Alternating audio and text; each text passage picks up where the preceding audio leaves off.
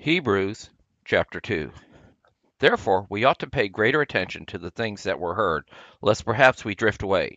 For if the word spoken through angels proved steadfast, and every transgression and disobedience received just penalty, how will we escape if we neglect so great a salvation, which at the first having been spoken through the Lord, was confirmed to us by those who heard?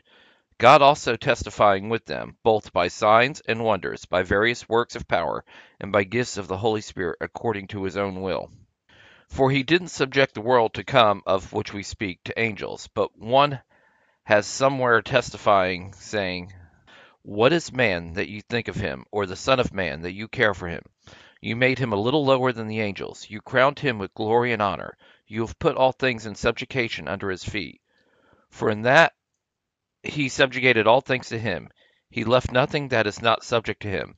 But now we don't yet see all things subjected to him.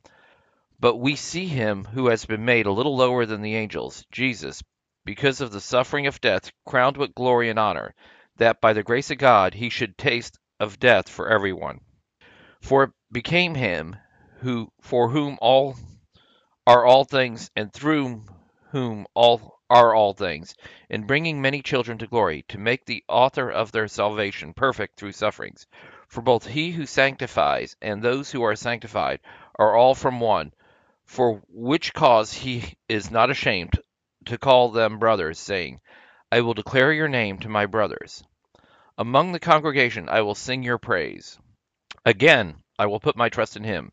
Again, behold, here I am with the children whom God has given me. Since then the children have shared in flesh and blood, he also himself in the same way partook of the same, that through death he might bring to nothing him who had the power of death, that is, the devil, and might deliver all of them who through fear of death were all their lifetime subject to bondage.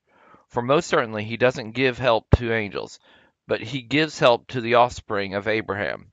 Therefore he was obligated in all things to be made like his brothers, that he might become merciful and faithful high priest in things pertaining to God, to make atonement for the sins of the people.